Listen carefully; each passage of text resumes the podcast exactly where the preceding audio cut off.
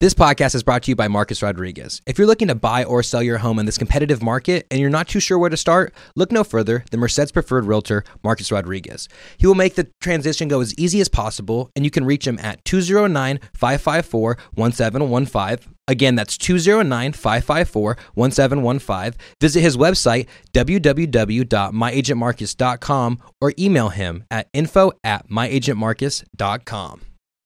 This podcast is also brought to you by Duffy Murphy. Whether you need studio time, mixing and mastering services, or someone to clean up your podcast audio, he's your guy. And trust me, because he's my guy. now, you can get a hold of Duffy by emailing him. His email is duffy.murphy at yahoo.com. Once again, that's duffy.murphy at yahoo.com. Or you can find him on Instagram. That's at Duffy Murphy. This podcast is brought to you by Thor. If you're in the Central Valley area, and you're looking to get a tattoo, look no further than this dude right here. He's a versatile artist that specializes in black and gray realism. He's located in Merced at the Merced Tattoo and Piercing Company. And if you'd like to get in contact with him, the easiest way to reach out to him is through Instagram or stopping by the shop. So his Instagram is at underscore Thor with five E's. So that's at underscore T H O R E E E E E. And once again, thank you guys for tuning in to Real Talk and Whatnot, a Central Valley podcast. I am your host, Micah Diele, and I'm a filmmaker and photographer based out of the Central Valley of California. Um, if anybody out there needs any wedding films, commercial work, photography work, real estate videos, real estate pictures, music videos, anything in between, let me know. I'm your guy. You guys can t- contact me at 209 769 4596. Once again, that's 209 769 4596. Email me at it's Micah Diele at gmail.com, Micah Diele at gmail.com, or find me on Instagram if you want to check out the show, see all the promos and everything else. It's Micah.Diele. That's M I C A H dot D I E L E. Happy Hump Day, you guys. Thanks for tuning in to Real Talk and Whatnot. And if you're new to this show or podcast, this is a show where I highlight the talented individuals that live within the Central Valley of California, as well as people in general who are passionate about what they do. Now, before we get into today's episode with the mayor of Merced, Mathew Serratto, uh, I want to talk to you guys about making sure that you're downloading all the episodes that you're listening to on whatever podcast app that is. So if that's Apple Podcasts, Spotify, whatever it is, make sure you guys are downloading them, not only listening to them, but downloading them as well because podcast stats suck, and apparently you need a lot of downloads if you want to start making some money off a podcast. Uh, so please do that for me. It really help out the show. It helped me out, and it helped me be able to do this more and more and more full time, which is you know probably the end goal there, at least to do this, do some photography, videography, and that's it. And I can just you know, have a job that I'm passionate about. And I just appreciate anybody listening out there. And I just want to say thank you, thank you, thank you. Now, if you're not subscribed to my YouTube channel, make sure you uh, subscribe to my YouTube channel. Type in Real Talk Studios, type in Micah Diele. M I C A H D I E L E. Whichever one, it'll come up. Real Talk Studio is the name of my YouTube channel, and you guys can just hit subscribe. Really appreciate it. I'm trying to get to a thousand subscribers. I just hit 300, which you know seems like we're pretty far away. 700 more people, but you know, Merced alone has like what, like 100,000 people almost. So, no, actually, they have like 90,000. But Merced County itself has like 200,000 people. So, I just need, you know, like what is that like half a percent of you guys to subscribe to my youtube channel. And so please do that. It really help out the show. It help get the word out there. And please please please please you guys share this podcast with your family and friends in the area. A lot of people don't know there's a podcast all about the talented people that live within the central valley of california and that would really help out the show and i would really really appreciate it if you guys could do that. And then my next thing is you know i'm trying to promote this podcast i'm trying to think about different ways to promote this podcast you know i've done an instagram ad and that actually really worked i've done all my my promos and teasers for season three. I've done a lot of different things, but if you guys have any ideas out there on how I can promote my show, Real Talk and whatnot, let me know, you guys. I would love to hear you guys' feedback on what ways you guys think that this would you know, help the show out or which ways I can help the show out and get the show out there. So please, if you guys have any ideas, feel free to reach out to me on my Instagram. It's uh, Micah.Diele, M I C A H dot D I E L E. So please do that, you guys. I'd really appreciate it. And this week on the Mind of Micah, or whatever we're calling it, maybe I'll come up with a name by next week, or the following week, or the one after that. Regardless of what it is, today this week I'm going to show you something that me and my beautiful wife Lindsay made in Briceburg, California. If you guys haven't been to Briceburg, it's a great spot to just be outside, to go running, to go hiking, to go swimming, whatever it may be. It's a beautiful spot, about an hour out from Yosemite, and about an hour away from Merced, and I would really recommend you guys go there. But what we did is we made a little short commercial about Royal Robbins. Now, Royal Robbins was a climber in the 70s. I mean, he was, he's been a climber his whole life, but he was one of the main climbers in the 70s who brought the popularity of clean climbing and uh, the brand Royal Robbins, which he started and still exists today uh, sponsors me, or not necessarily sponsors me. I'm an ambassador for them, and so it's just been a really cool opportunity for me to like creatively work on things. And our deal with Royal Robbins is they provide me with great outdoor gear, and in return, I just you know i make some stuff for them. I uh i give them some uh content basically. And it's just been a great great time. And this past couple weeks me and lindsay went out there and we made this really cool thing. And i just wanted to share it with you guys here. So without further ado you guys here it is.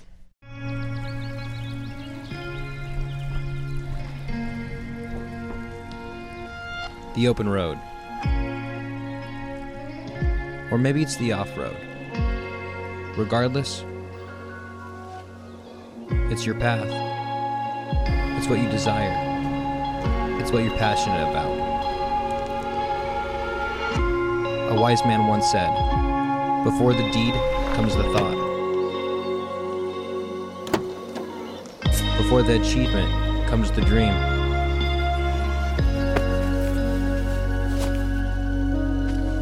Every mountain we climb, first, we climb in our mind. Getting to the top is nothing. How you get there is everything.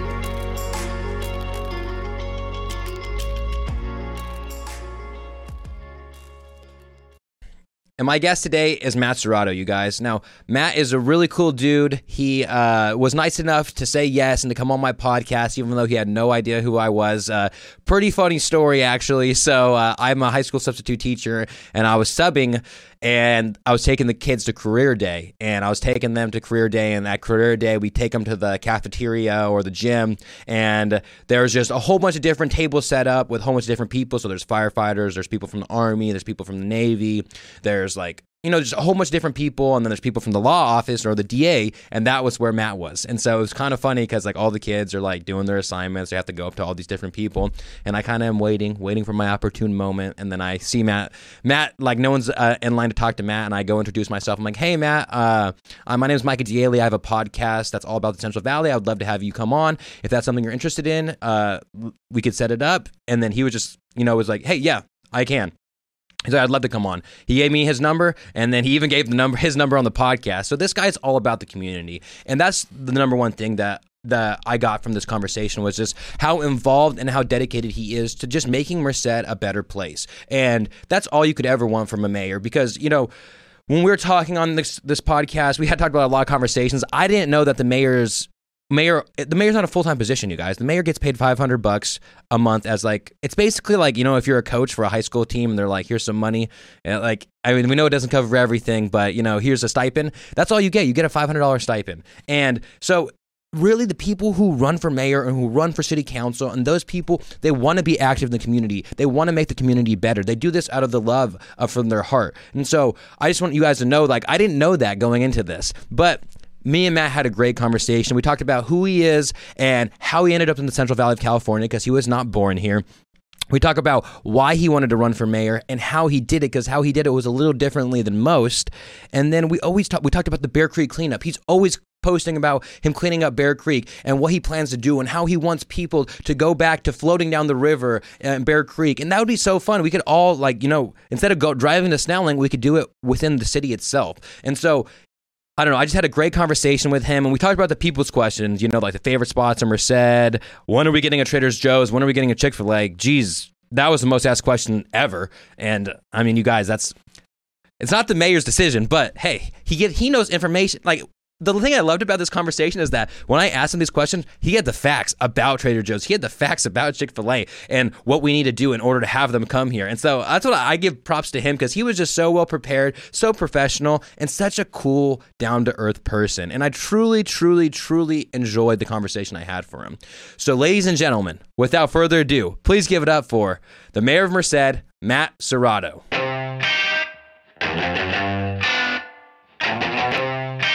This is it. Real talk and whatnot. Real talk. That's what it is. Real talk. Real talk. Real talk. crack that thing open on air. That's how you do it. Oh yeah, yeah, just like a little right there. Good opening right there. exactly. So Matt, I want to thank you for being here, and uh, why don't you introduce yourself for people who may not know who you are? Yeah, my name is Matt Serratto. I'm uh, the mayor of the city of Merced. Been the mayor since uh, December of 2020. We got sworn in on the city council for a few years before that. hmm So then you ran on in 2020. You were running. Yeah, throughout 2020, and then uh, the election was uh, November. Okay, so in your guys is the same as the normal election, Correct. Right, right at that time. Yeah, same as the presidential general. Yeah, yeah, exactly. I still remember then.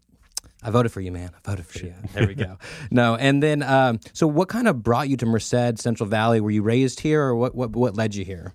I, I grew up in the Bay Area. I grew up uh, on the San Francisco Peninsula. Uh, uh, lived there. Went born in, actually born in San Francisco. Went to high school in San Francisco, and then Oh, really? uh, college at uh, UC Davis undergrad. Uh-huh. And then I took a year off after that. I worked uh, for the Parks Department for Oh, uh, really? City of Burlingame for a bit Uh-huh. uh, on the tree crew, cleaning parks, doing that. And then I, I taught English in Belgium and Argentina. oh, really? That was kind of my year off. And then I went to uh, uh, law school UCLA, Mm-hmm. uh, finished there, went back, uh, worked on my own for a little bit as a lawyer, trying to kind of figure out what I wanted to do. Mm-hmm. Realized I wanted to do criminal law, so I started applying all over the state for either DA or public defender jobs. And uh, a Merced DA's office was the first place to get uh, contact me and get back to Really? me. So and was you've been here ever since? ever since. That was 2007, so came Oh, out. really? That long? and then so 15 years. uh, you were you were you DA for basically most of that time before you became mayor?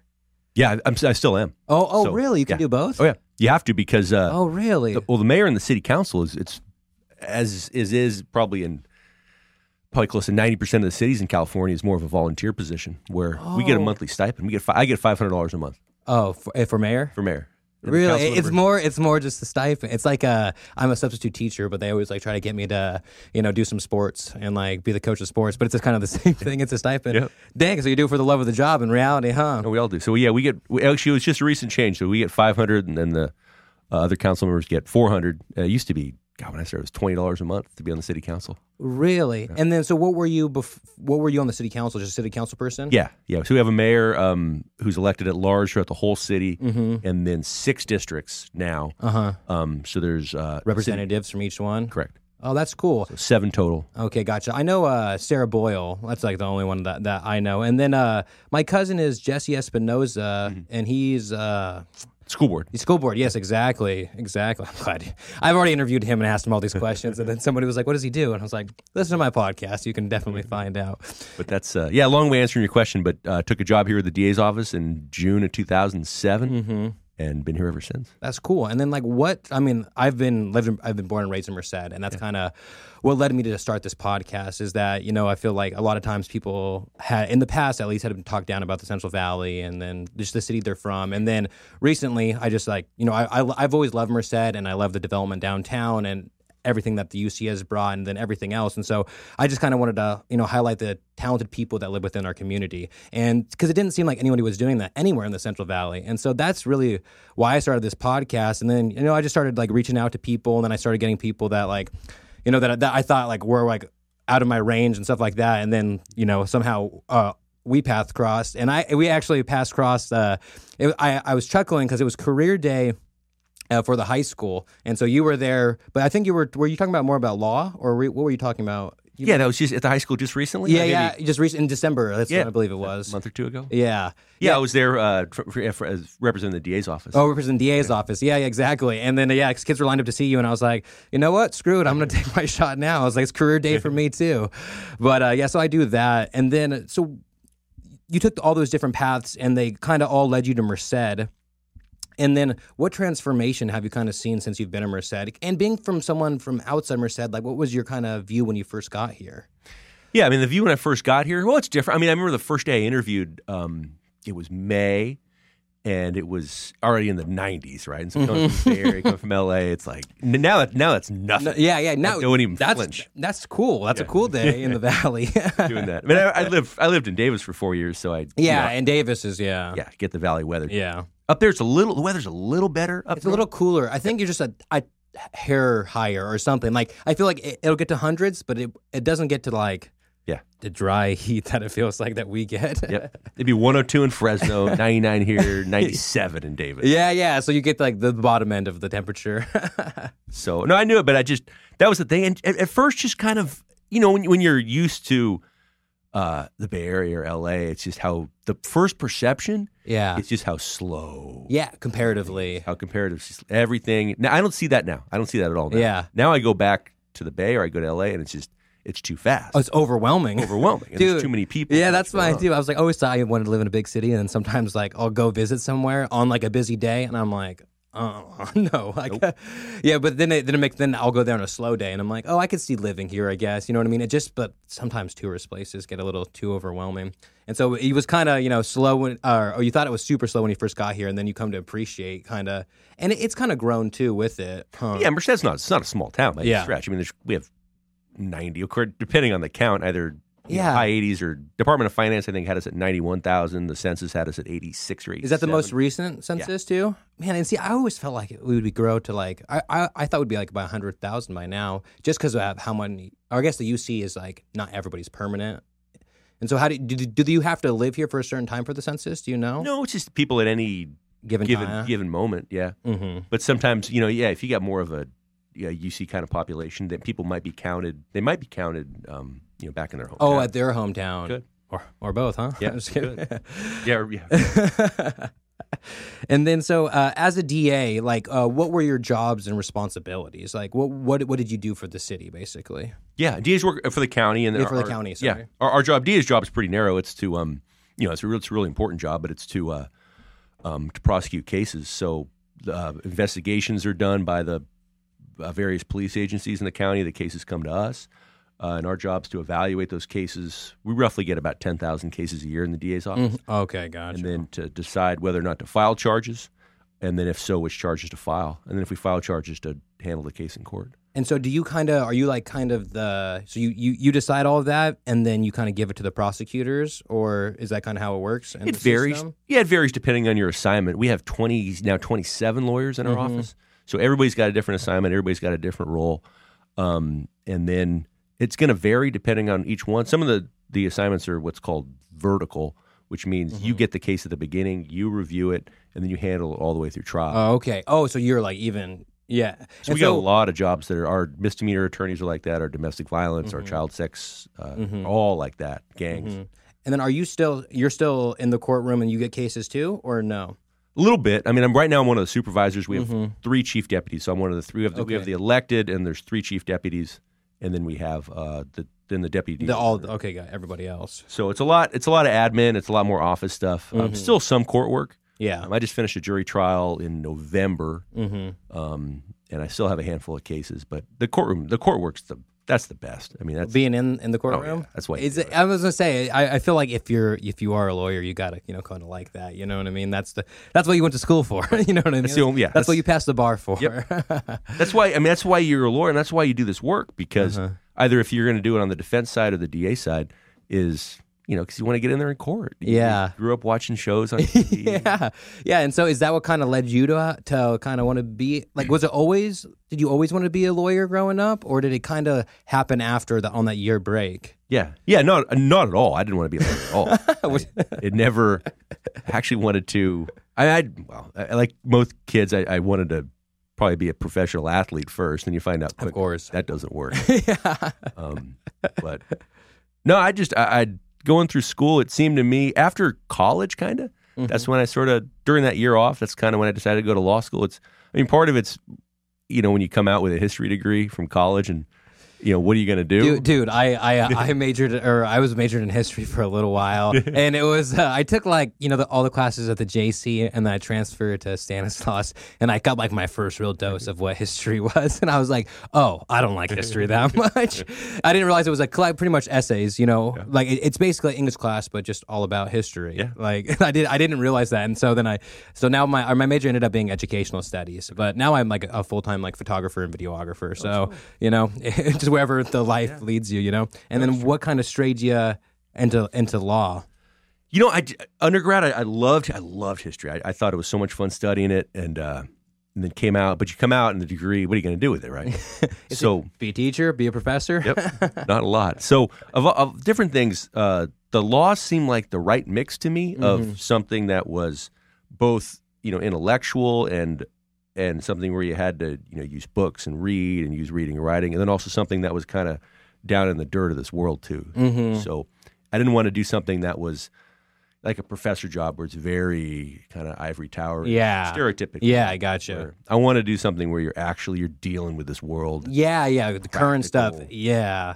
and I think Law is a good mixture of that because you still have the almost the history of, of just the whole uh, courtroom. You know what I mean, and just how long that's been in effect with the Supreme Court and everything else. So you, you're dealing with history, but you are getting the best of both wor- worlds in that scenario. Yeah.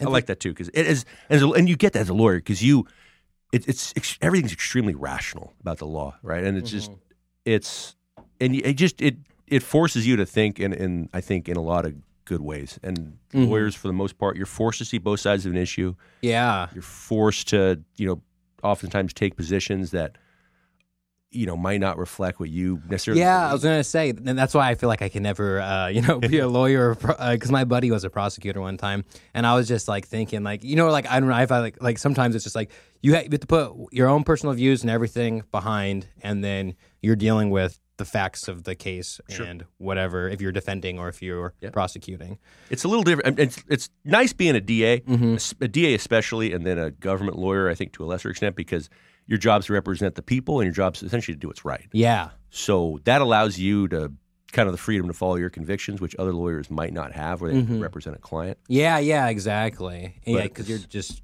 representing the what is it? What do you say? Representing the I mean, technically, we represent or the, the state or the state people. or county Yeah. or wherever you're at. We stand. We, we represent the people. Of, oh, you- you say you represent the people of the state of California. Gotcha. And then what means- what attributes do you think uh, from being a DA like either like made you want to run for mayor or have helped you out while you've been mayor? Yeah. Um, I, I think it's always been. excuse me. You're good. um, you know, politics has always been something I'm interested. I've been interested in, in terms of you know the issues, in terms of you got to love the issues, you got to love the process of going through and you know formulating policy, and you got to like people, and I, and I like all that. So it's always been mm-hmm. something that's really appealed to me a lot. You know, I was the guy in college who I subscribed to multiple newspapers, and me and my buddies would sit there. Sometimes on Friday nights, like a bunch of dorks, sit there and talk about you know The, the issues right now Yeah. and things that can be done and stuff. Yep. That's cool. couldn't get. I mean, no girls would want to come hang out with us. We'd sit there. so that was. I mean, I'm. I. You know, it was always that way. I like that a lot. Um, but then, in terms of preparation, uh, I think being a DA is wonderful preparation because it teaches you. I th- uh, just in the way it, it refines your thinking and it hones your thinking. Um, again, and your job is, is to do the right thing. So it teaches you to to kind of put that at the center, which is important too uh, for being uh, you know being an elected official too. You know, and you represent other people and you represent their interests. Mm-hmm. Um, it you're up in court. You know, you have to perform under pressure. You have people constantly trying to, uh, you know, defense attorney who is their job is to try to, you know, make life difficult for you and scrutinize everything you do. So, just in, in so many ways, it's it's the perfect preparation for it. I think Mhm. How you think in terms of, you know, doing the right thing, and also in terms of uh, the skills of of public speaking, the skills of you know trying to remain cool under pressure. Yeah, yeah, exactly, exactly. And then so with being mayor, uh, what what are your responsibilities for the city? Like what are you in charge of or help do? Yeah, the mayor, um, the city of Merced, like I believe ninety or so percent of the cities in California has what's called a council manager form of government. Mm-hmm. So the power is actually in the city council. It's not in any individual one city council member or the mayor. So there's six council members. There's the mayor, and all of us um, are essentially powerless on our own. Mm-hmm. So we have no individual authority, uh, and we're uh, we act as a body. So we go to council meetings. Uh, we have to act through council meetings at agendized council meetings, um, or on agendized items at council meetings, and we vote. And once the majority of it, what it's the will of the body, and it's the majority of the council that that kind of governs. So Oh, okay. so it's really there's no people think oh you're the mayor you can you do this you do that and people so people ask me to do these things all the time and I go I, I if you ask me to do any of that excuse me I'm I'm violating the city charter Yeah, yeah, exactly. so And so you work as a body, and so Correct. those six, uh, or you said there's six, right? six plus me Six city council persons, and they all represent different districts, Correct. right? And then you are just kind of like that, basically the tiebreaker. I mean, in the sense of the the voting and stuff like that. yeah we have Like you're the, the, the or the public speaker. You know what I mean? yeah we have seven of us um, the mayor chairs the meetings Okay. so that's the kind of the unique the, the mayor has unique ability one in terms of the mayor uh, chairs the meetings so the mayor calls the meetings to order facilitates the discussion everybody has one vote Mm-hmm. So I have one vote, just as everybody else. So at the end, we're all equal in terms of votes. Uh, but the mayor's job is to facilitate the meetings and chair the meetings. Uh, the mayor's the ceremonial head of the city for for ceremonial purposes. If there's an event, if there's this or that, then Yeah, it's the mayor's job to represent the city at Yeah, exactly. You're just rep- you're re- representing the city as the mayor, Correct. And so you're the basically city council person that is the you know head person or not head but uh representative. correct. In ninety percent of the cities in California, the mayor is essentially just a glorified city council member. Really, Yeah. and Merced, the, the same. Yeah, Mhm. and you have some cities uh, where the mayor, the it rotates amongst members of the council. Oh, so really? this year you're the mayor. This year you're the mayor. and just as long as you're a city council person, you're in it. And then being a city council person, uh, is it kind of the same thing like mayor? It's more of like a volunteer position. Yeah, it's the same. It's mostly volunteer. We get a small monthly stipend, Mhm. um, but yeah, for the most part, it's it's a, a volunteer position. Wow. Yeah, that I, I never knew that. Honestly, I thought I thought that was just like you know you become mayor, it's your full time job. Like because governor, it's your full time job when you become governor, right? That's You've probably got you got a few mayors in the state. There's only actually what people characteristically bigger counties, kind of. Is that like what about like Sacramento? Sacramento has, I believe, a what's called a weak mayor. Mhm. There's only about six. What you think of as a mayor, right? As a mayor is, um, you know, Rudy Giuliani, Yeah. or, or Willie Brown, or something like that. Who's uh, there's only about I I think six of them in the whole state oh, who really? who have that authority where they're the they're like the governor. They're yeah. the executive head of the Um, what is it like? L.A., San Francisco, Sacramento. L.A., Sacramento. No, L- Sacramento, no. Sacramento's got, I think, You said it's a weak mayor, or it's what? what's called. There's a strong mayor. So a strong mayor Yeah. is San Francisco, L.A., I believe San Diego, oh, that makes sense. Fresno, Really? Well, Fresno's big. Don't get me wrong. um, and then I think there are two more cities that have, Uh huh. I believe. Um, and then a weak mayor. weak mayor, San Jose, Okay. uh, Sacramento, and some other ones. So that's uh, the mayor doesn't have the kind of day to day executive authority running the city. hmm Like the strong mayors have. Correct. But then they have a little more, but but it's more of a position. Like it's a real job. Yeah, it's a real job. It's a Gotcha. real job. So they're getting paid. They're there. They have an office. We our city council members don't even have offices. Wow. So we don't even have offices at City Hall. I have a in the mayor. I have a ceremonial office. I don't think I've. One time I went in there during the pandemic and, and they had they had set pe- people up in there to spread people out. Didn't even tell me. Like what? I'm like they're in my office. Like, oh. but uh, but do you do your work there and stuff, or just kind of all over? You do it in your other office, huh?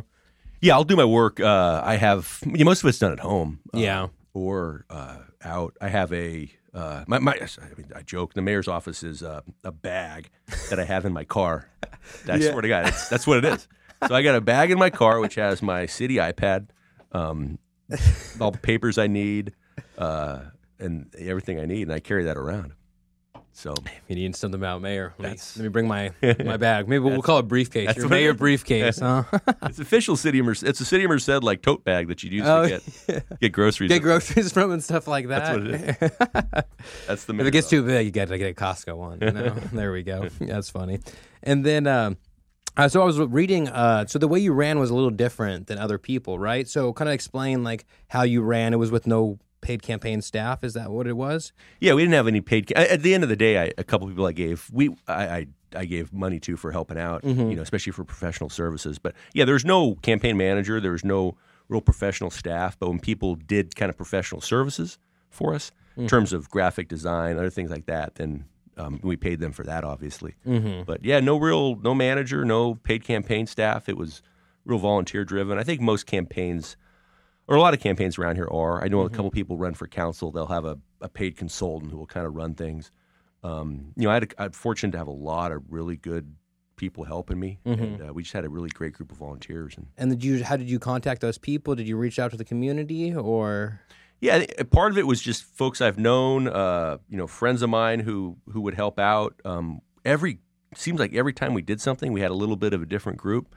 Um, a lot of people in the community who I knew would come rally around. I think a lot of people, um, and a lot of kind of the more politically savvy people in town who you know who kind of gravitated towards us, and then um, just a lot of folks who you wouldn't believe who um, they see a campaign and they want to be involved in it. So I had a lot of people who who now I'm you know work closely with, great friends with, who I didn't even know before the campaign. Really, that's cool. That was fun. Who really kind of just gravitated towards us, and Mm-hmm. then it was really a, a th- th- our campaign was it was I mean it was it was unique, and COVID was such a unique time too. It was in so many ways kind of an organic sort of evolving Yeah. Well, group over time. and that's what a lot of people uh, with like COVID and stuff like that. Like it's very tragic and the things that have happened. But it also, for the first time in a long time, I felt like the whole city like came together. It felt not. I mean, it just felt like it, it felt like the, everyone was coming together. Like you know, that was like when the BLM and a, lo- a lot of other uh, issues were going on. But it just felt like the city came together. And so it was probably. I mean, like you're saying, like during that time, it was a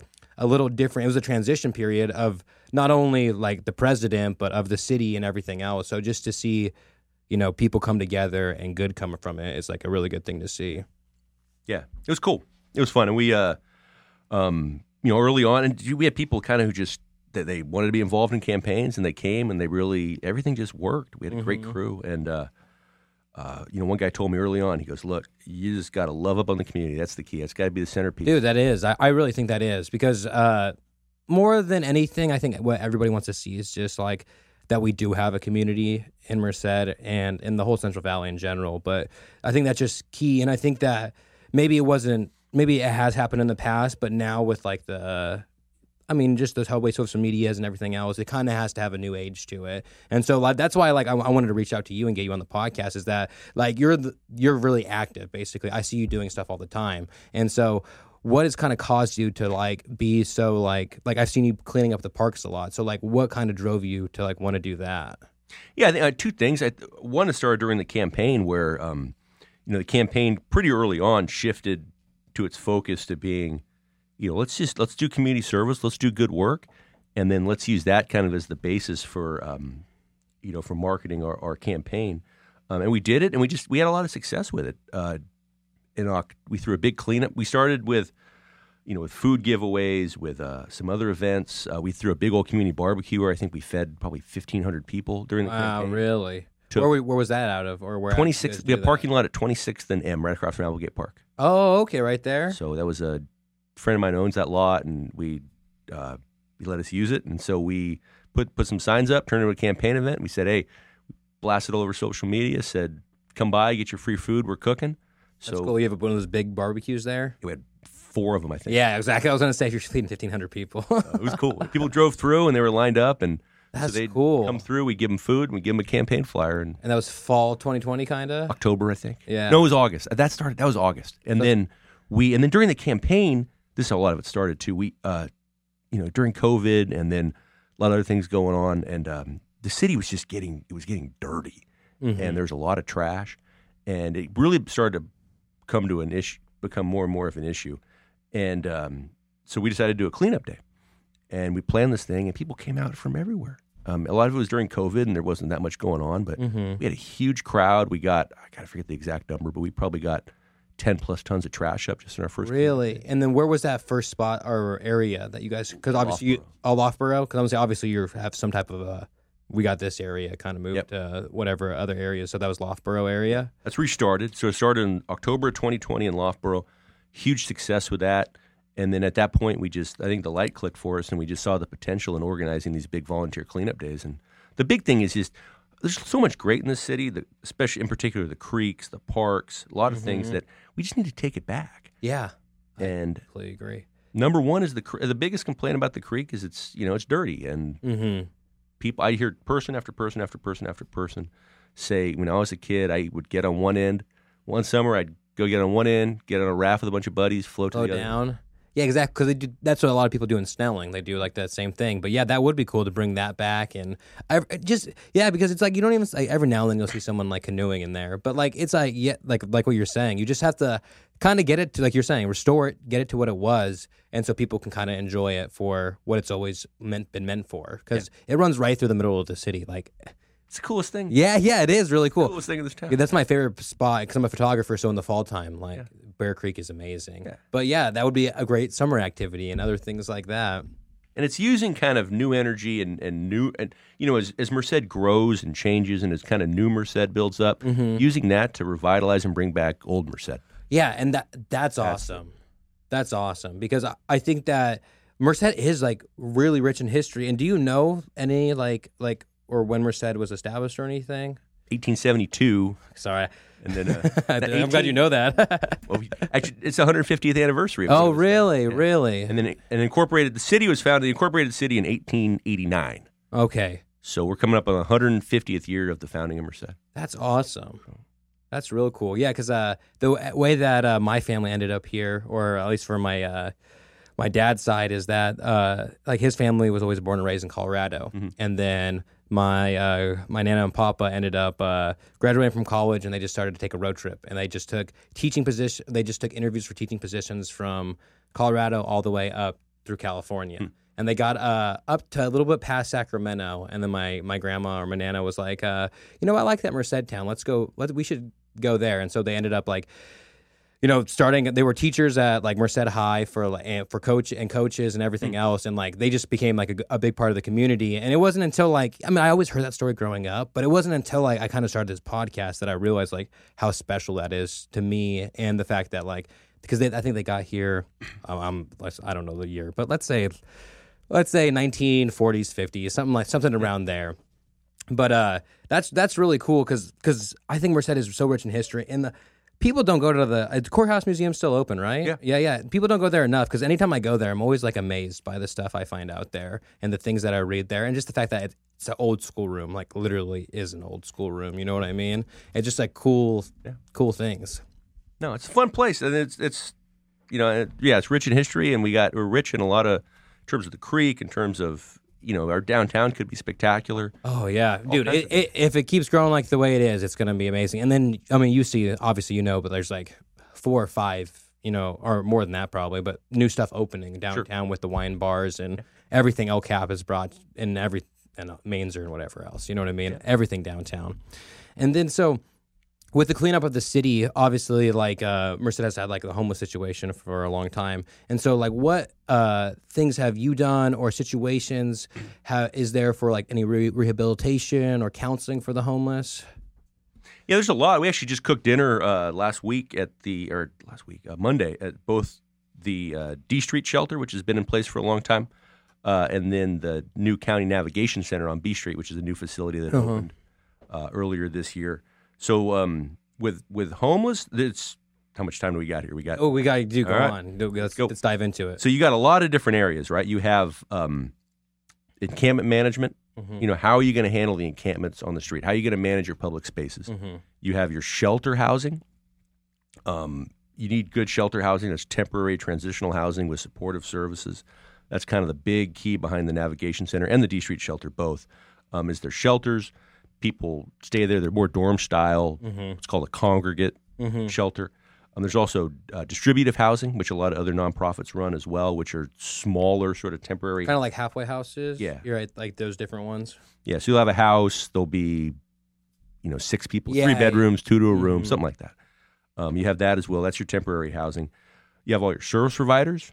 So you have, you know, home, it's obviously homeless is very managing people is difficult, right? You have, um, you know, all your outreach workers. You have police when it comes to your mental health workers. Mm-hmm. You have case management workers, people to you know connect people if they have any income, those sorts. So a lot of stuff going on, and then permanent placements as well. And that's after the next stage of them, basically. Yeah. There's like the three different stages, kind of Correct. Yeah. So you have people on the street, people in temporary housing, and people, and then finally permanent. Mm-hmm. placements. So um, a lot of action on all all the different fronts. Um, our city council back in April came up with sort of a what I think is a pretty smart public space management plan. Nothing's perfect, obviously. It's a really difficult challenge, but um, you know our idea is to prioritize enforcements, uh, prioritize enforcement in areas such as such as the creeks and parks, such as downtown, Mm-hmm. uh, areas that have high impacts to residents, businesses, essentially the places where, you know, if, if there's people are camping, uh, there's homeless activity, Yeah. and it's just, it's it creates a huge detrimental impact on the on the public. People don't want to. It ruins places for you to go to yeah, the park. And, I mean, and think about the creek. uh, Like I, I remember, like uh, yeah, like in the height of the, the pandemic, the creek was like, I mean, it was almost overrun. You know what I mean? With like a whole bunch of different homeless people. And during that time, it was like I think everyone was just like thankful for them themselves, or you know what I mean, to be okay. Yeah. So, but uh, yeah. So go on. Sorry. No, so that's part of it too. Um, so it's just how do we manage the public spaces? Because prioritizing enforcement in areas that have a high community impact, and then in, in areas where you know we can tolerate it, um, then there's we turn to more of a service oriented focus, and that comes in with um, you know, there's a nonprofit that provides showers. Trash is huge. Yeah. So trash service. Now we have an agreement with Caltrans. It's called a delegated maintenance agreement. We negotiated this year, where on Caltrans properties, such as right now the number one encampment in town is at 13th and G. Okay, there. yeah. About 45 people or so living there in tents. Um, that kind of happened organically during the pandemic because Caltrans wasn't moving people off their property, so people gravitated towards there. So, been a lot of talk about you know doing a sanctioned encampment, doing an area where you know we tell people to go and camp. To me, that was really, and I think the council went this way too. It's really problematic in a lot of ways because Yeah. you're forcing people to go to a certain area, and you're kind of fighting with them to get them to go there. And once you sanction an encampment, create an encampment, you own it. There's liability issues. You got to it's expensive. You got Yeah. to manage it. So our idea was kind of, in a lot of ways, sort of a reverse sanction encampment where uh, people kind of naturally gravitated towards an area. We're not going to, if they want to go there, all right, they're there, but then we're going to start managing it. and then start kind of dealing with people and then getting them to the different places Correct. and then the permanent housing and then everything else. Yep. That's So, cool. so then we got our shelters. We have uh, the B Street Navigation Center, which Mm-hmm. has 66 beds during COVID. We cooked there Monday. They had 57 people in it. Um, and then the D Street Navigation Center, which is, or the, the D Street Shelter too, which is also a navigation center in a sense because it's connected to services. Um, and they have uh, a capacity for up to 60 total. Okay. But COVID shrinks all that too. Yeah. That's the problem about COVID. It, you have to decompress the, The number, yeah. um, and then for a long time, uh, in terms of permanent placements, you have either you know affordable housing projects, which are incredibly expensive to build, you know, 350,000, 400,000 per door. Um, and then you have subsidies uh, in terms of you know like Section Eight rental vouchers. Those Yeah, vouchers- I was going to ask that. Yeah, if that was the same thing. Yep. And then you have, you- and then- but you have landlords. It, it's challenging, right? Because the rental market's so tight right now. There aren't. There's Mm-hmm. plenty of people wanting to rent, and um, a lot of landlords are reluctant for very justifiable reasons to to rent to homeless. Section eight or something like that. Yeah, not necessarily Section Eight, but to homeless people because you know there's Yeah. health issues. There's there's and oftentimes people And it- destroy property. yeah, exactly. So our thing now is we need, and we're, we've got already got probably close to 200 units of this mm. just this year dedicated is kind of dedicated, obligated homeless housing that you can build for less, at, at least at the city level, for less than 50,000 a door. And that's when you start making an impact. Where you have Yeah. dedicated spots, obligated landlords, connected to services, permanent spots, and the price is right. So that's what we're doing. And I think um, you know we've already got a couple of projects in the pipeline. It's just going to take another year or so for them to be built, and hopefully we can start really seeing progress at that point. No, that's real cool. That's cool. And then, uh, so we're talking about the cleanup in the parks, and if people do want to get involved with that, uh, how how do they go about getting involved with the cleanups? Yeah, we're the second Saturday of every even month are our big ones. Uh-huh. So we have it all kind of programmed out. Um, uh, they can always uh, message me, email me, uh, find me on either Facebook or or Instagram. Much more active on Facebook than Instagram, but I can I'll respond to both. Um, or call me too as well. Mm-hmm. Uh, Six two eight zero one zero one is my is my number. Look at that, you guys. Mayor's just giving out his number. So far. Uh, I'm just kidding. so uh, feel free, yeah, reach out uh, or show up. We go. Uh, we try to spread around the city, find the hot spots. So we do McNamara Park Mm-hmm. in February. So February twelfth is McNamara Park. Uh, April 9th is uh, Joe Herb Park, Mm-hmm. and then in June we're going to do Riley Park. Oh, okay. Just hitting up each each different one. Yep. And they, they- those all pretty much have creeks. The creek, or Yeah. most of them, two of them, right? Yeah, we're gonna lo- McNamara, no creeks. But uh, Rahilly and uh, Riley's very creek focused. yeah. and then we do Bear Creek in August. We'll get in the kayaks Oh, and go. yeah. I was gonna say I've used, I've seen you out on the kayak right before, and I mean, I mean, honestly, that that just seems fun. It's great fun. yeah, exactly. You do one, it's fun, and two, you're doing something good for the community. So why not? We love it. I, I mean, I love the work, and it's just doing kind of fun, difficult things with people you like is is the best. And so we do these projects, and we got a couple guys who are veterans too, so they kind of bring their, you know, jokingly bring their military jargon. yeah, yeah. You almost gonna- need those people sometimes to get some stuff done. So it's fun. I mean, we, we plan it logistically, and it's just it's fun. You know, how to get how to get this. Mm-hmm. And that's the thing. You want to be like, hey, this is a, an event for the community to come together to do something good, but also to have fun with your community, to feel good about what you're doing and the community that you've decided to live in and be a part of. Yep. No, that's awesome. And the same thing with the homeless situation. So, is there anything that people can do if they want to help? Is there is there anything that they could volunteer for or something like that? Yeah, there's a lot. I think the biggest thing is um, right now, uh, you know, both shelters need help. I really like the idea of working through the shelters because a lot of the service providers are there as well, too. Um, just cooking dinner there is a big thing. I think if we can make the shelters a better, uh, you know, more attractive place with a lot of community support. There's a lot already. Um, a lot of that's kind of died back, especially at D Street uh, during COVID, because they used to have a lot of people who'd come and you know you you cook, you volunteer, you talk to everybody. So we go there. We've done it now a handful of times, and we'll go cook, serve, and then just talk to everybody. And you doing that, and especially if you provide some pretty good food, Uh-huh. um, just makes the shelters a much better place to be. So Yeah. people are going to want to get off the street. They're going to want to be there, and then you start kind of, you know, you Working from there. That's cool. That's real cool. That's a good thing. Um, I think it's hard to help people on the street because you don't want to. You want to help people, but at the same time, you don't want to incentivize bad behavior. And I think a lot of times, you know, by helping people on the street, I used to be the guy who'd always give money to homeless people, try to help them out. But more and more, I kind of feel that you know, if you do that on the street, you're in a lot of ways enabling Yeah, the them to stay there basically. enabling bad behavior. And there's a lot of support. I mean, the shelters are great, and there's beds there. Um, and then well, I think a big thing too is you need um, there's something called CASA, which is for foster children. So it's like volunteers supporting uh, foster youth. Um, something a, great idea was to kind of have something like that for homeless, where Mm-hmm. a lot of the churches do wonderful work. A lot of Yeah. organizations, but just doing that where um, community members can get involved and kind of sponsoring somebody, working with somebody. you know, Yeah, that'd be doing that cool. outreach work. Yeah, that would be cool because I mean, you kind of see like you know, growing up, you always see on TV like you know, sponsor somebody in Africa for twenty five cents a day or something like that. But but but how good would it be and how more meaningful to impact your community if we had some type of organization or something Yeah. like, so you could like kind of be like, see this person's progress or these people. You know what I mean? That that would that's that's a great idea. I really like that. No, it's something. Yeah, it was a good idea that that that a friend of mine was talking a lot about, and I think, but just and it, the broader issue of just activating people, right? People want to help, people want to contribute, and it's just it's activating community resources, activating or mobilizing volunteers, and just bringing the community into you know to help the community and make it better. And it's just if we can mobilize just a fraction of the ninety thousand people in the city, just think it's crazy Yeah. what we can do. Crazy. No, I, I completely agree. I completely agree. And then uh, this is a question that I kind of thought of that it's a little more different. We're switching switching topics here, you know, a little less serious. But like, so you've been worked in the city government for quite a while now. So how close is it to Parks and Recreation?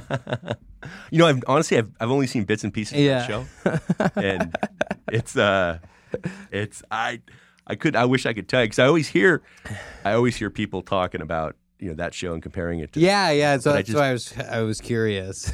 I wish I, I I need it's actually on my list of shows. oh man, you got to start that. Got to start that. You could, pro- yeah, just skip season one. I'm gonna be real with you. Skip season one, just start season two, and then go from there. Done.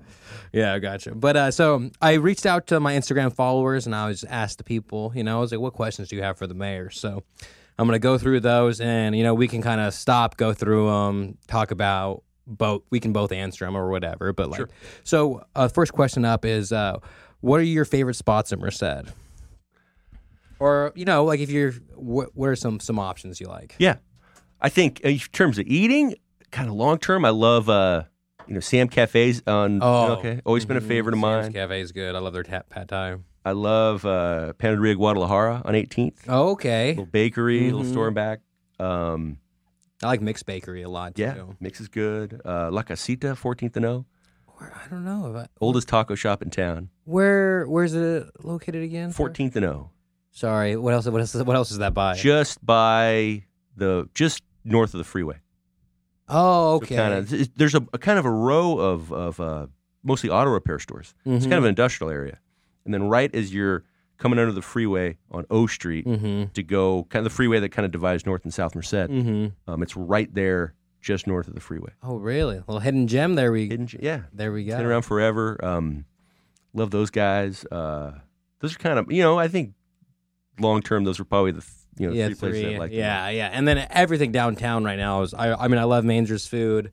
I love El Capitan's food. Uh, and then I'm excited for all the and pretty good burgers. Pretty. I mean, It's good. Pretty good. You It's know what good. I mean? One of my questions. I'll just go jump to it. It said, "How much did he really like Pretty Good Burger?" It was great. I Yeah, it really was did. good. It was better than pretty good, you was guys. yeah. no, I really liked it too, and it's funny because I brought my cousin, uh, my cousin from Portugal. I got married in uh, November, and my uh, cousin from Portugal came down for the wedding, and I took him to Pretty Good Burger, and we went to uh, five five ten first, and we had buffalo wings, and he was just like. Like when we're eating them, he's like, "Oh, oh, what is that? What is that?" I'm like, "What are you talking about?" And he was like, "My mouth, it's it's it's hot." And I was like, "Oh, it's like buffalo sauce." And like they're like, "I'm mean, buffalo sauce to me is not that hot. And then we went to Pretty Good Burger and they had spicy ketchup, and like none of us realized it was spicy until he was like, "Oh, oh, what is that? What is that?" But yeah, that was my first time trying it, and it was really good. I liked that. They're called smash burgers, where Yep. they're a little more flat. So and I, dude, I, I love burgers. So H and W, In and Out, of course, obviously, but you know, everywhere, even five star. I like I like five star Yeah, a lot good. too. A couple friends of mine, uh, uh, some years back, uh, we did a uh, a burger city burger challenge. So we went to Oh, really? went probably twenty five different places. We would go to lunch over the course of Oh, yeah, the, the year every week. Yeah. we'd go uh, try a different burger at a different place, and then we all kind of compared notes and ranked them. That's real cool. So that was the whole deal. That's fun. That sounds fun. It was a good time. but everybody agreed, and we all had different tastes. Yeah. That uh, the burger at O'Reilly's Oh, really? was the best. I've never had uh I've never had O'Reilly's. They have great food. They have wonderful food. Yeah, that's what that, that's honestly what I hear. I hear I hear it's a completely different place if you go like evening time, daytime. Evening and then after work, happy hour. Yeah, ex- happy hour. Exactly, exactly. My next question here is: uh, Are we getting a Trader Joe's, Whole Foods, something like that? There's Trader Joe's has been. I mean, I jokingly did a, a, a, a Facebook post a little while ago. It said that getting a Trader Joe's is probably the third, the number three political issue in Merced. when are we getting a Trader Joe's? Right yeah, behind, you see, the people want to know this question. right behind housing and homelessness. number three. When are we going to get a Trader Trader, Joe's? Joe's. So it's. Um, there was an art actually at the same time I, I saw an article. The article was why your city doesn't have a Trader Joe's. so long story short, Trader Joe's, like most businesses, is you know they want to when they choose to invest, they want to be sure they're going to make a profit, and they so they look at all kinds of metrics. Trader Joe's uh, is, is they're picky, Mhm. and they um you know they, and they, they like In and Out, like Chick Fil A, like some of these other places. They follow a very That's kind of, on this questionnaire Yep. too, man. So figured out. That's probably number six right now. when are we getting a Chick Fil A? But those companies tend to follow kind of a more of a slower growth Mhm. pattern, so they don't want to cannibalize other existing yeah, stores. Other places, um, like Taco Bell's, McDonald's, the Yep. cor- corporate people, you know what Fast I mean? growth. Yeah, exactly. franchise it fast. Subway was at one point. I felt like we had like seven We did. subways, didn't we? I Yeah, think we had seven or nine. yeah. No, yeah. I'm pretty sure. I remember at one point I counted them, like, and I was like, "Wait, why do we have?" And I think it's gone down a little bit because Yeah. they're they're. But I believe it was, Subway's is one of the cheaper things you can open, like franchise out. It's like one of the cheapest, so that's why there's so many of them, Yep. which makes sense. Yeah. But uh, Trader Joe's is Trader tough. Joe's. we got to get to, from what I've said, and there's been a lot of people who've talked to them, um, you know, who've written letters, expressed interest. You can go to their website and I think there's like a a little link on there where you can petition Trader Joe's and say, "Come- "We we want you, we want you, come Yeah. here, come here." Um, I think typically they don't look at cities that have less than hundred thousand people. Mm, we're just right under the cusp, pretty much. Under the cusp. That's the big thing too. When we hit hundred thousand in terms of growth, Yeah. you're going to start. That's going to open, put us on a lot more businesses' radar. And I really thought with this most recent census that we were going to get there, only because like when I think when I was growing up, Merced was like eighty thousand or something like that, and I thought like okay, by the time I'm like 28 years old, like I thought it, we'd we'd get like those uh, extra 15,000 or 20,000. You know what I mean? But I mean it, it's inevitable with especially with the UC, the growth of the city, how everything's been. But uh Yeah, last year, second grow, fastest growing city in the state last year. oh really? Yep. Wow. What was the yeah? What was the first? I wonder. It was I think Barstow. I believe it was Barstow. was it Barstow or was one of the, it was a city with thirty two thousand people. Oh okay. So we were the fastest growing city So- by percent. Fastest growing bigger city. Over almost, know? 33,000. Yeah, exactly, exactly. So That makes sense though, especially with all the development, and everything that's been coming down. And then next question: uh, What are your uh, top five favorite movies? God all time. I'm a I know. I'm gonna date myself, but I think the two movies I can quote from are Caddyshack and Tombstone. Oh, Caddyshack. I love Caddyshack so much. I, I was I always played golf growing up. But Yeah. I absolutely love Caddyshack. Tombstone. Who's in Tombstone? Tombstone, well, Kurt Russell, Sam Elliott, Okay. Val Kilmer. Um, you ever seen Tombstone? I've never seen Tombstone. Oh, I, am going to be real with you. I've never even heard of Tombstone. What? You ever seen No, no. How old are you? If you don't mind me you don't mind me asking. 41? Forty-one. You got to see Tomb- Tombstone's a classic. No, I, I want to Oh. watch it now. No, I'll for sure watch it. everybody. Those two mainly. no, Those are your top. Those are two? probably my t- the two I can quote from the most. I could probably see. I, other ones I've seen, I loved.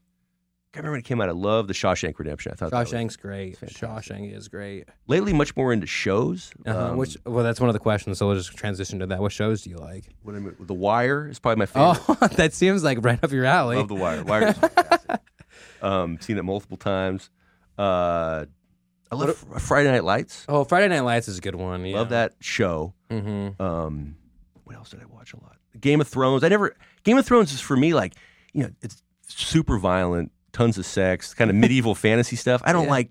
Typically, I don't. I, I don't like. That's not my style. Uh huh. But I started watching that show, and at first it's you know it's so gory, so violent, but it's so good. Uh-huh. The cinematography on it, like the way the show's put together, it's kind of built to for you, even if you don't like it, to, to to really like get engulfed in it and watch it, and the cool scenes and battles, and it's almost like Lord of the Rings esque. So like, I think like wh- whether or not like I feel like at least for like the male audience, you know, guys are just kind of drawn to like like you know the battles and everything else.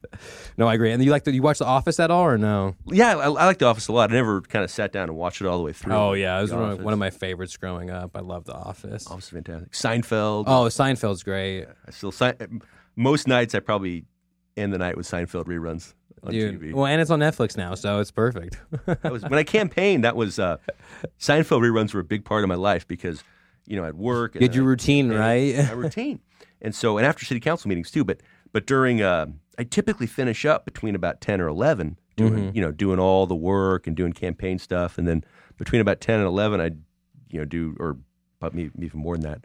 Um, I you know I do my social media and do things, and then but by eleven. That was Seinfeld time. Yeah.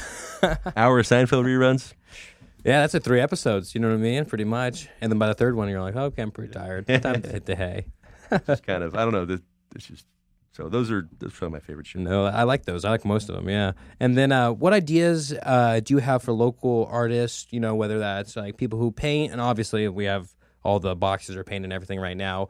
Paint uh, musically, like any ideas to showcase their talents? Yeah, it's been a big thing for us. You know, we kind of spearheaded uh, the utility box art project. That was an idea that had kind of been kicking around for a while, and then me and a couple other guys sat down and said, "Look, we got it. Let's just make something happen." And so, um, we privately fundraised for it. You know, got the money, and then, um, uh, you know, we've been hearing and hearing and seeing it too that we really actually have a very Merced has a one, and people in the in the, you know, very quietly, um, Merced has a fantastic local artist community Oh, it does. big time. And so we wanted to showcase that and kind of get it going and just really start inspiring public art. Um, so that was our first move to do that. Raise the money privately. We had a chicken dinner at the Elks Lodge. Oh, did the Elks. A bunch of other people kind of stepped up and donated. So that was number one. And then right now, there's actually currently an open call for city arts projects. Oh, really? So anybody who thinks that they have an idea on city property to do an art project, so be it another utility box, be it um, like a wall, kind of, or something. wall, Mhm. uh, you know, one of like the I, I the R Street Bridge, Mm-hmm. you know, that little bridge crying out to be painted and decorated. yeah. Uh, you know, any utility box, any wall, any you know, city, anything. Mm-hmm. Um, there's an open call for arts projects. Uh, closes at the end of the month. So, and that's either look. We have. I've had a lot of people say, you know, I, I, I'm I'm an artist and I want to donate my time and I want to do it. Great, come do it. Um, other people who, you know, maybe they can privately fundraise for a project and then do it and get paid that way. Or people who say, look, I'm an artist. I deserve to be paid for my time, and I want to be compensated. Great. So, uh, do, we'll do an open call. Everybody comes in. We'll consider all of them. You know, obviously it's the city, so and, and obviously we're dealing with taxpayer money, so there's Mhm. there's steps and processes to follow. But you know, if you can show that you got a pretty good idea, um, and you can show obviously that you're talented enough, because we don't want people like me going out there. That's the point. Yeah, you want to show the city's the city's talent. Um, Yeah. just like this podcast, man. Same thing. But you want you want people who you know you're not there to censor art or to say you can do this or you can't do that, but you know, but you want or to judge it, but you want you know you want a certain standard and certain quality. You want artists doing art. You don't want you know you don't want people who have yeah, yeah, I understand what you're saying. Yeah. Yeah, yeah, you want yeah, you want that the local artists who have the ambition to be like, listen, I see this on this street. I think I can do this, or Correct. something along those lines. So, that's really cool. there's an open call. So as we we'll see what we get, and then as we move into our budget, you know, we'll see how much money um, you know Mhm. needs to. That's one thing, and there's another thing too. Is we applied, and I think we're pretty close to getting a grant uh, from Caltrans from the state Mhm. to do murals on our uh, highway underpasses. Oh, that'd be cool. There's about six or seven of them. Yeah, exactly. And that's a big canvas to, to paint. You know what I mean? Yeah. It's a lot. So that's cool. I think people are just stepping up, and Yeah. right now the open the open call just tell us what you want to do, and Mhm. uh, you know, if, and tell us what's it going to cost you, and Mm-hmm. and we'll see what we can do. Yeah. And then what about like uh, musicians and stuff? Any ideas there? Yeah, obviously musically, and with the city, it's well. I mean, there's certainly things the city can do. We had, we had in, in connection with UC Merced, we uh, had applied for and won uh, a concert series grant at Mhm. Applegate Park um, at the new, new newly remodeled uh, moat. Where that stage is? Yep. Right there? Yeah, it's just, so in 2020 there was supposed to be a concert series there. Uh huh. Um, that got Oh, but 2020 happened. 2020 happened. So yeah.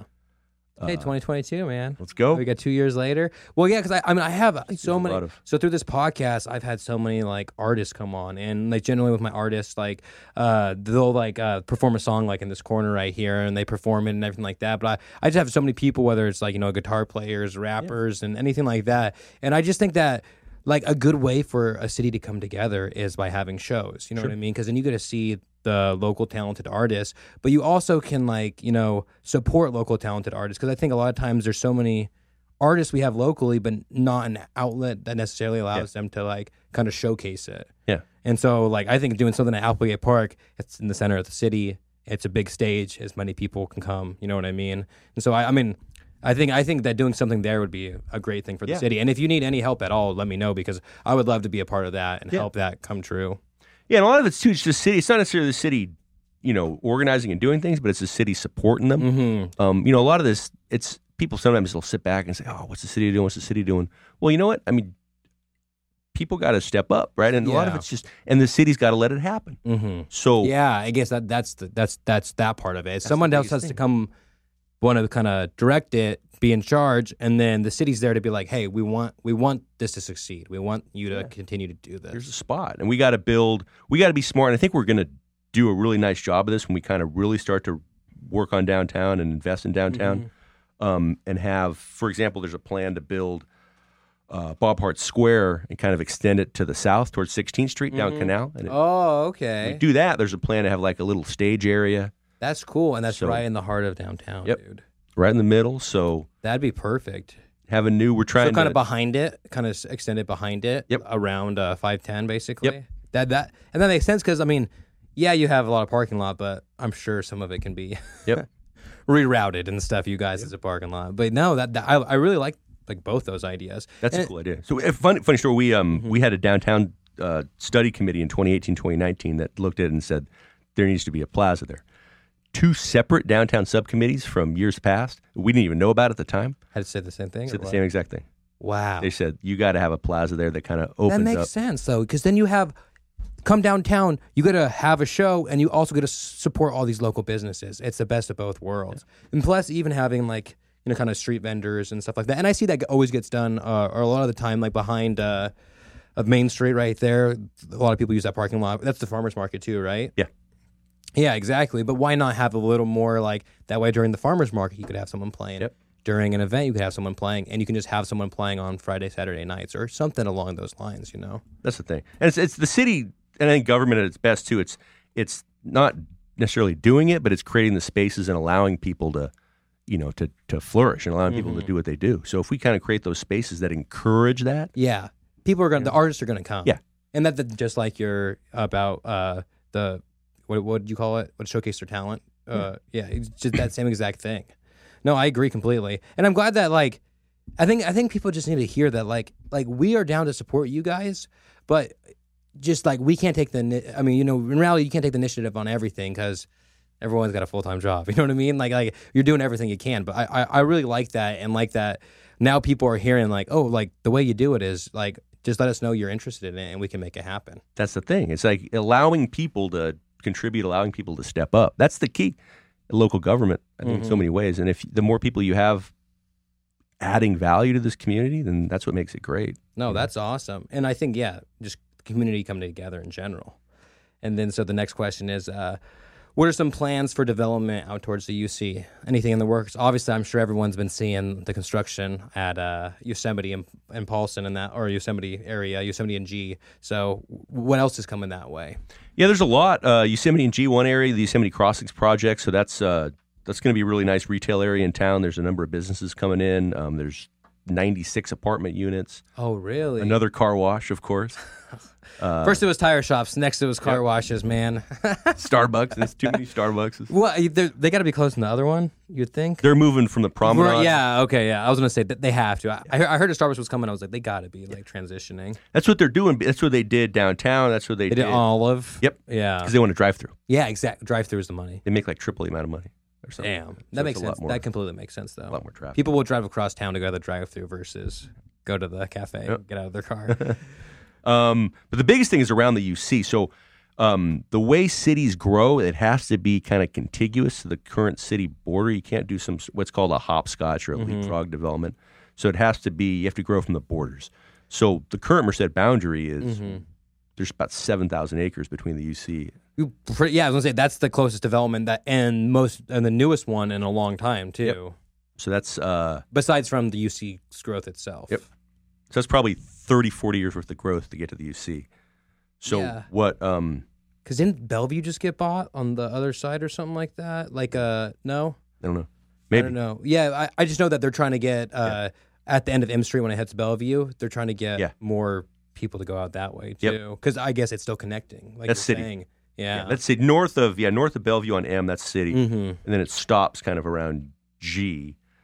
Uh, but so we'd have to gradually annex all that to get there. Uh huh. Um, but there's a legislative fix. Our Assemblyman uh, Adam Gray carried a bill where, which has happened in other UC towns as well, where um, you can do you can do what's called a dumbbell or a road strip annexation. Mm-hmm. Pick a road, annex the UC, and the properties immediately around the UC. So we're going to do that. We're going to annex the UC, um, and then most likely annex property immediately surrounding it. And We've already had presentations at the City Council on both projects, and they're both extremely impressive. Mm-hmm. Um, the Virginia Smith Trust to the south, and then the University Vista to the west. Probably a total, uh, again, off the top of my head, I don't remember the exact numbers, but you're talking 5,000 plus housing units. Dang. Compact around the UC, Mm-hmm. um, all kinds of amenities, shops.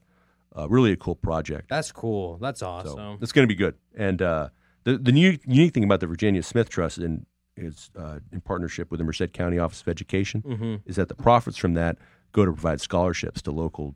Wow, that's real cool. That's real cool because then it's building back the community, Yep. or the you know what I mean. It's putting the the money and the knowledge and everything else back into the community. Yep. And I think that's the key with the growth of a city is like if we're doing if we're like growing at this fast rate, make sure that you do it in a way that's supporting the community itself. Yep. No, that's that's awesome. because we're going to grow. That's a big threat. I mean, that's the thing about Merced. Merced's steady growth throughout its history. the growth is probably going to pick up in the near future. Yeah, I was gonna say you would think, especially. growing right. Yeah. No, I, I completely agree. I completely agree. Speaking of growing, when are we getting a Chick Fil A? Same question as somebody told me the other day. They go, "We are never getting a Chick Fil A." Yeah. I don't know. We um, Chick Fil A is a tough one too. I mean, obviously it's a chain that started in the South. I, I mm-hmm. believe it started in Georgia, if I'm not mistaken. But so their California footprint isn't as thorough as it is in other parts of the country. Because right now it seems like it's big major cities, and it almost seems like the same thing as Trader Joe's, where Yep. it seems like over a hundred thousand they have it, but under a Yeah. hundred thousand doesn't seem like a lot of cities have Chick Fil A. Yep. So that's another thing too. They want and these Trader Joe's, for example, that their prices they, they sell you quality stuff um, at a at a reasonable price. Mm-hmm. Which what does that mean? That means their margins probably aren't that big. Mm-hmm. So um, they have to you know how are they making money, and they're probably their margins probably aren't that big, Mm-hmm. and so they got to sell a lot. Mm-hmm. And they can be busy, but if they're busy, that's not necessarily mean they're making money. So Yeah. they need to be really really busy. Yeah, and that what do you see when you go to a Chick Fil A in any city? It's always busy. Yep.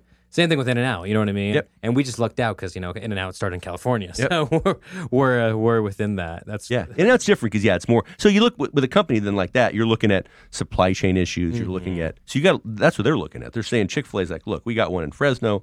We have one. Where's the next one? Modesto, maybe or Uh, either, I don't even think there's one in Modesto, Yeah. honestly, and I, I think it's uh, it, I, I think it might be uh, Oak Grove or something. Honestly, so if they put one here, then I mean, how does that stretch their supply chain? Mm, How does that affect their distribution? So Mhm. that's what they're looking at. yeah, How does it cannibalize other sales?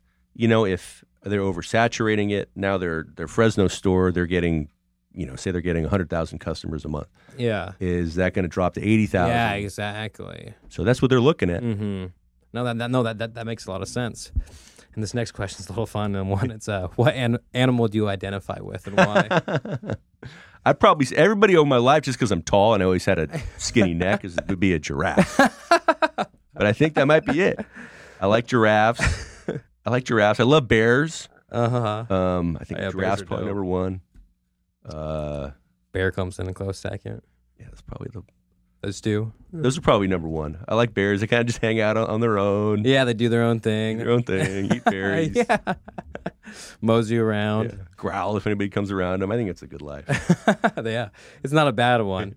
I always love buffalo.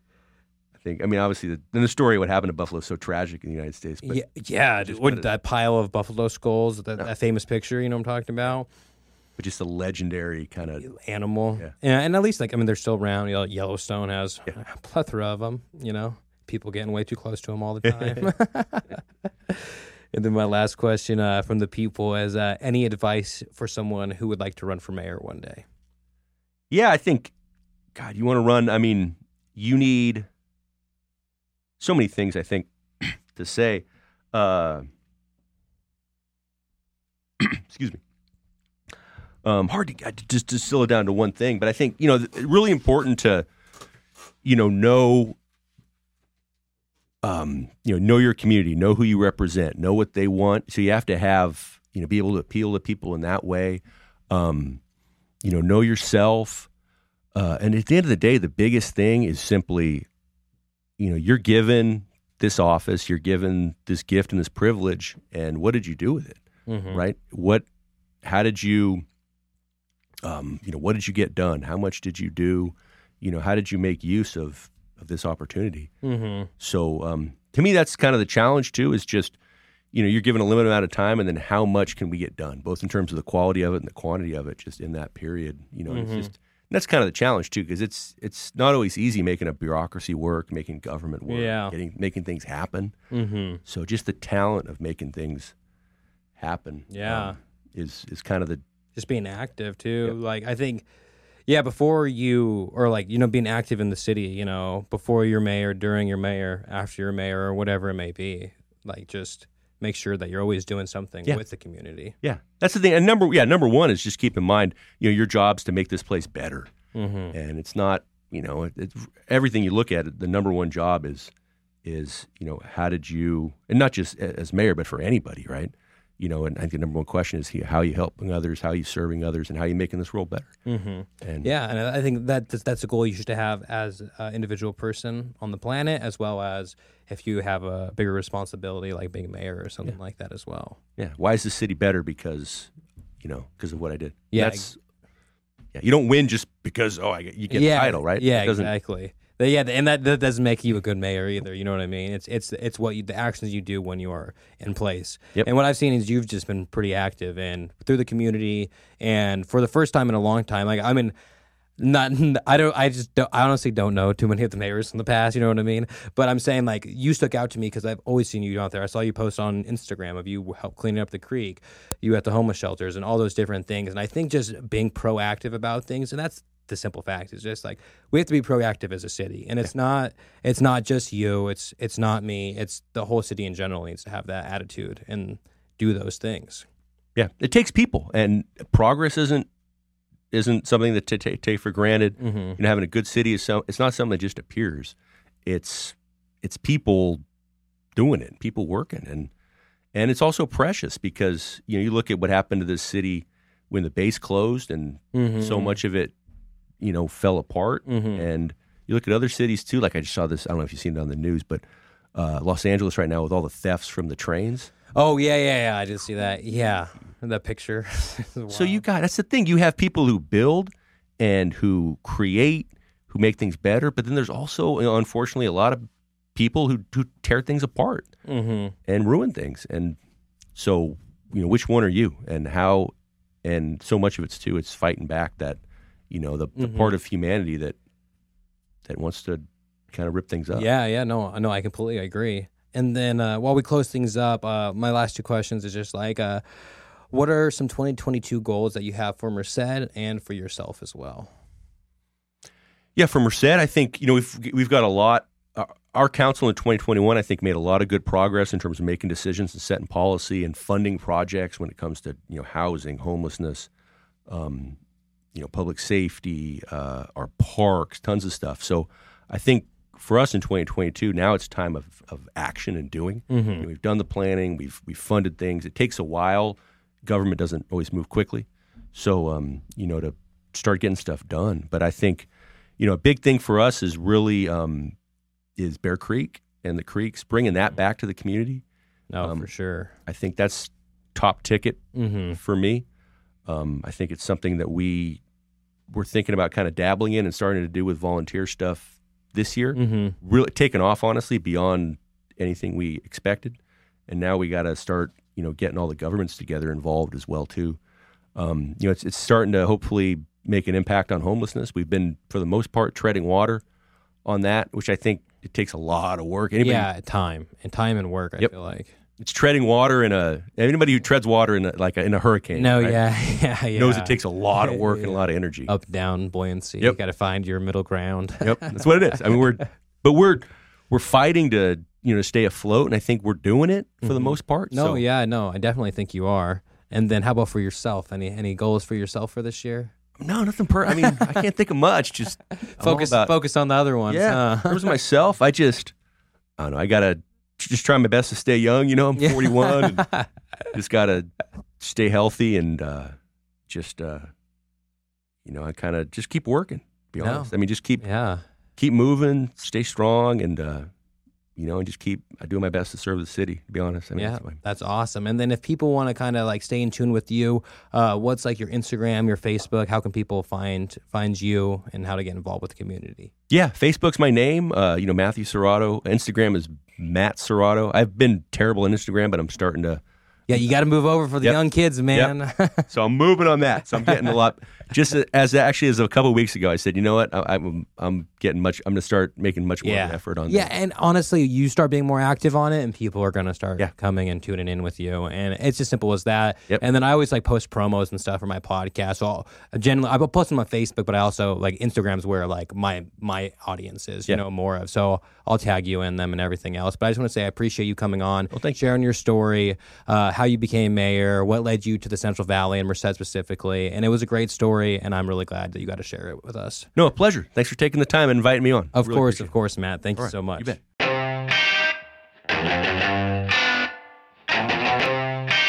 This is it. Real talk and whatnot. Real talk. That's it. Real talk.